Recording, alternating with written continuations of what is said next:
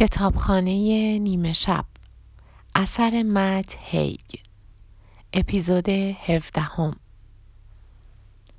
تنگ ماهی کتابدار تیزبین دوباره پشت میز شطرنجش نشسته بود و وقتی نورا سر رسید توجه چندانی به اون نکرد. خب این یکی هم مزخرف بود.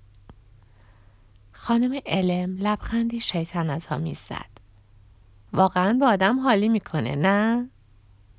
چی رو؟ خب اینکه می‌تونی درباره انتخابات تصمیم بگیری اما درباره نتایجشون نه. البته هنوزم پای حرفی که زدم هستم. انتخاب خوبی بود. فقط نتیجه مطلوبی نداشت. نورا به چهره خانم علم خیره شد. داشت از این اتفاقات لذت می برد. نورا پرسید چرا همونجا موندم؟ چرا بعد از فهمیدن درباره مرگ ایزی سری برنگشتم؟ خانم علم شانه بالا انداخت. گیر افتادی. غم زده و افسرده بودی. می‌دونی که افسردگی چطوریه؟ نورا این اتفاق را درک می کرد. یاد تحقیقی درباره ماهی ها افتاد که جای خوانده بود. ماهی ها خیلی بیشتر از آنچه مردم فکر می کنند به انسان ها شبیهند. ماهی ها هم افسرده می شوند. در تحقیقات روی گوره خرماهی با ماژیک خطی افقی دور تا دور وسط تنگ ماهی کشیدند. ماهی های افسرده زیر خط می ماندند. اما با دادن کمی پروزاک یا همان فلوکستین به همان ماهی ها از خط, از خط عبور می کردند و بالا می رفتند تا به بالای تنگ می رسیدند و با شور و هیجان این سو و آن سو می رفتند. ماهی ها وقتی هیچ دلیل یا انگیزه ای نداشته باشند افسرده می شوند. یعنی وقتی همانطور توی تنگی معمولی معلق باشند که شباهتی به هیچ چیز خاصی ندارد. شاید بعد از مرگ ایزی استرالیا برای نورا همان تنگ ماهی خالی بود. شاید هیچ دلیلی نداشت که به بالای خط شنا کند. شاید حتی پروزاک هم برای روحی بخشیدن به او به اندازه کافی قوی نبود.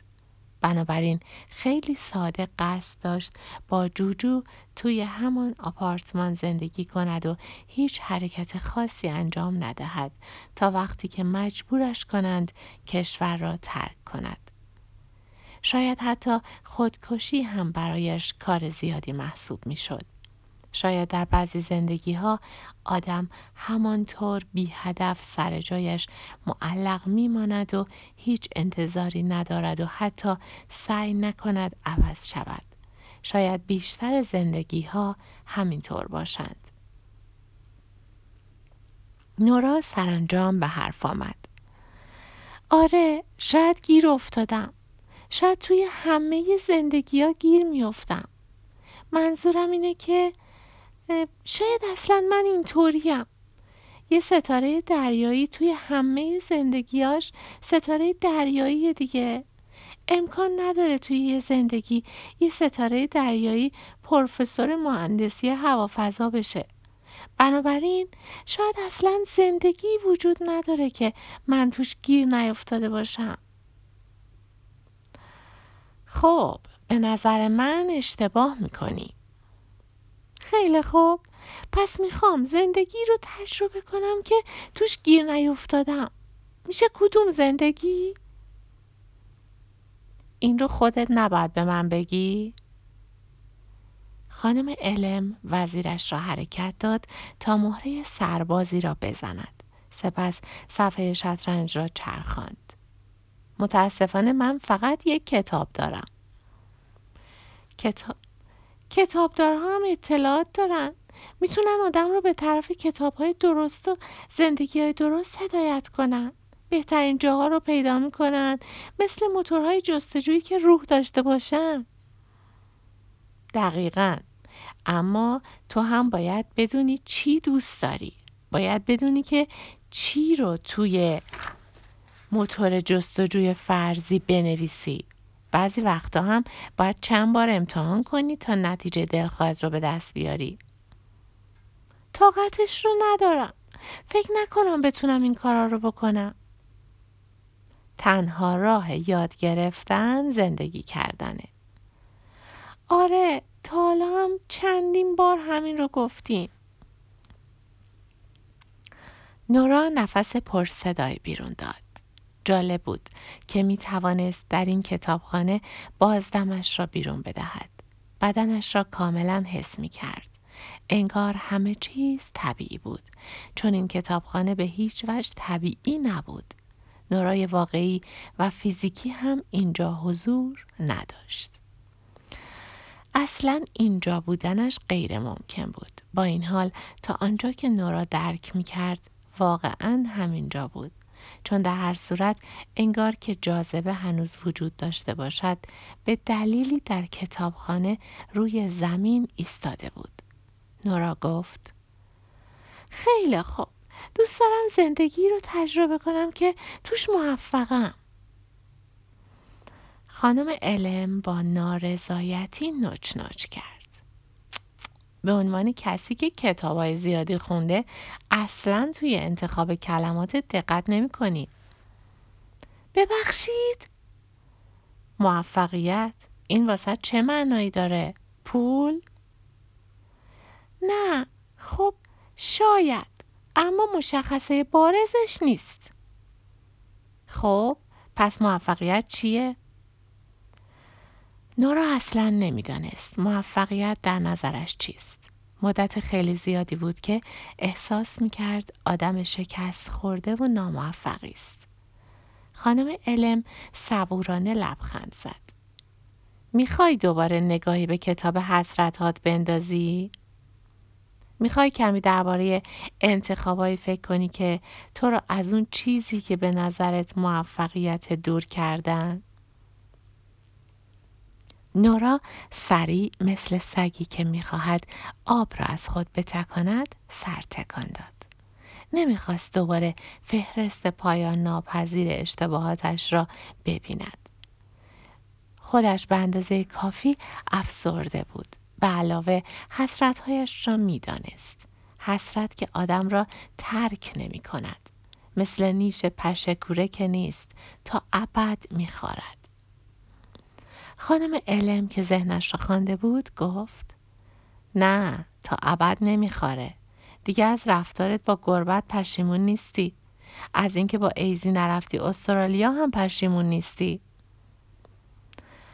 نورا با سر تایید کرد. خانم علم درست می‌گفت. یاد شنا کردن در استخر ساحل برونته افتاد. به ترسی عجیب برایش آشنا بود و حس خوبی داشت.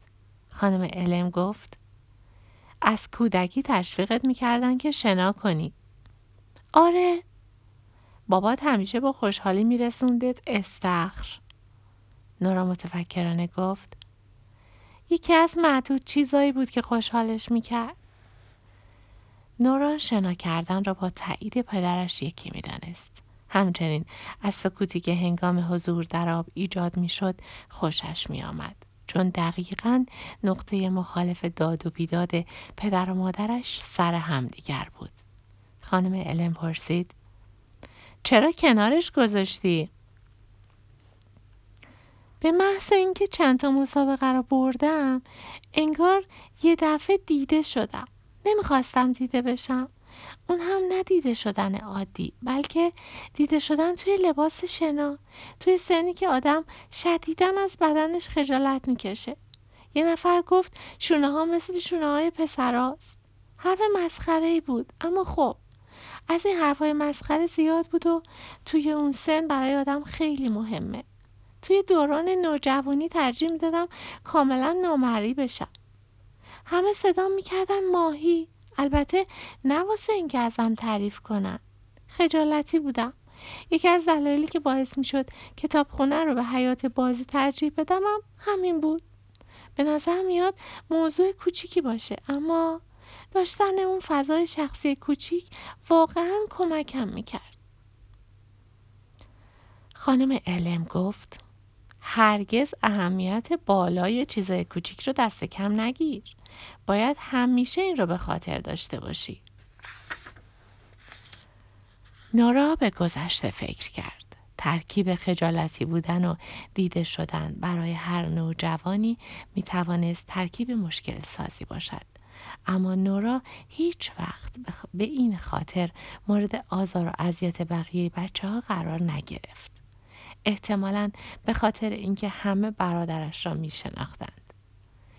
جو هم با اینکه چندان هیکلی یا خشن نبود همیشه به اندازه جذاب و محبوب محسوب می شد که خانواده درجه یکش را از شرارت های حیات مدرسه دور نگه دارد. نورا در مسابقات محلی و بعد مسابقات ملی پیروز شد. اما وقتی به پانزده سالگی رسید تحمل این همه توجه و شنای روزانه و دور زدن دوباره و دوباره در استخر برایش سخت شد. مجبور شدم کنارش بذارم. خانم علم با سر تایید کرد. ارتباطی هم که با پدرت ایجاد کرده بودی ضعیف شد و حتی تا مرز قطع شدن پیش رفت. آره صورت پدرش را در آن صبح یک شنبه بارانی به یاد آورد که جلوی مرکز تفریحات بدفورد با هم توی ماشین نشسته بودند. نورا به او گفت دیگر نمی‌خواهد در مسابقات شنا شرکت کند و آن نگاه ناامید و عمیقا دل سرد را دید. پدرش گفته بود اما اینطوری می‌تونی زندگی موفقی داشته باشی. بله. حالا نورا یادش می آمد. هیچ وقت نمی‌تونی ستاره موسیقی بشی ولی این یه هدف واقعیه. درست جلوی چشماته. اگه به تمرین کردن ادامه بدی می‌تونی توی المپیک شرکت کنی. از این بابت مطمئنم. به خاطر این حرف پدرش با او لج کرده بود. انگار که داشتن زندگی شاد فقط مسیری باریک و مشخص داشت و آن مسیر را هم پدرش برایش انتخاب می کرد. انگار که عقل و منطق خود نورا برای تصمیم گیری در زندگی به دردش نمی‌خورد. اما چیزی که نورا در پانزده سالگی توجهی به آن نمی کرد این حقیقت بود که حسرت در آینده چه حسی خواهد داشت و پدرش چقدر زج کشیده بود از درک اینکه هرگز به رویایی که در سر داشت نخواهد رسید. حقیقت داشت که پدر نورا سختگیر بود. به تمام کارها و خواسته ها و باورهای نورا که ارتباط به شنا نداشتند ایراد می گرفت.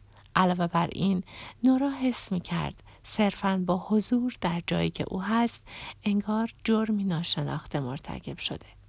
پدرش از همان وقتی که ربات پایش آسیب دید و دیگر نتوانست راگبی را دنبال کند همیشه بر این باور بود که دنیا علیه اوست. نورا هم بخشی از همان نقشه دنیا بود. دست کم خود نورا که اینطور حس می کرد از همان لحظه گفتگویشان در پارکینگ نوراحس کرده بود که در واقع فقط ادامه بر درد زانوی چپ پدرش است. مثل زخمی که در کالبد انسان جلوی چشمانش راه برود. اما شاید پدرش می‌دانست چه اتفاقی خواهد افتاد. شاید پیش بینی کرده بود که چطور یک حسرت به حسرت بعدی ختم می شود تا جایی که تنها حس باقی مانده حسرت است. کتابی پر از حسرت.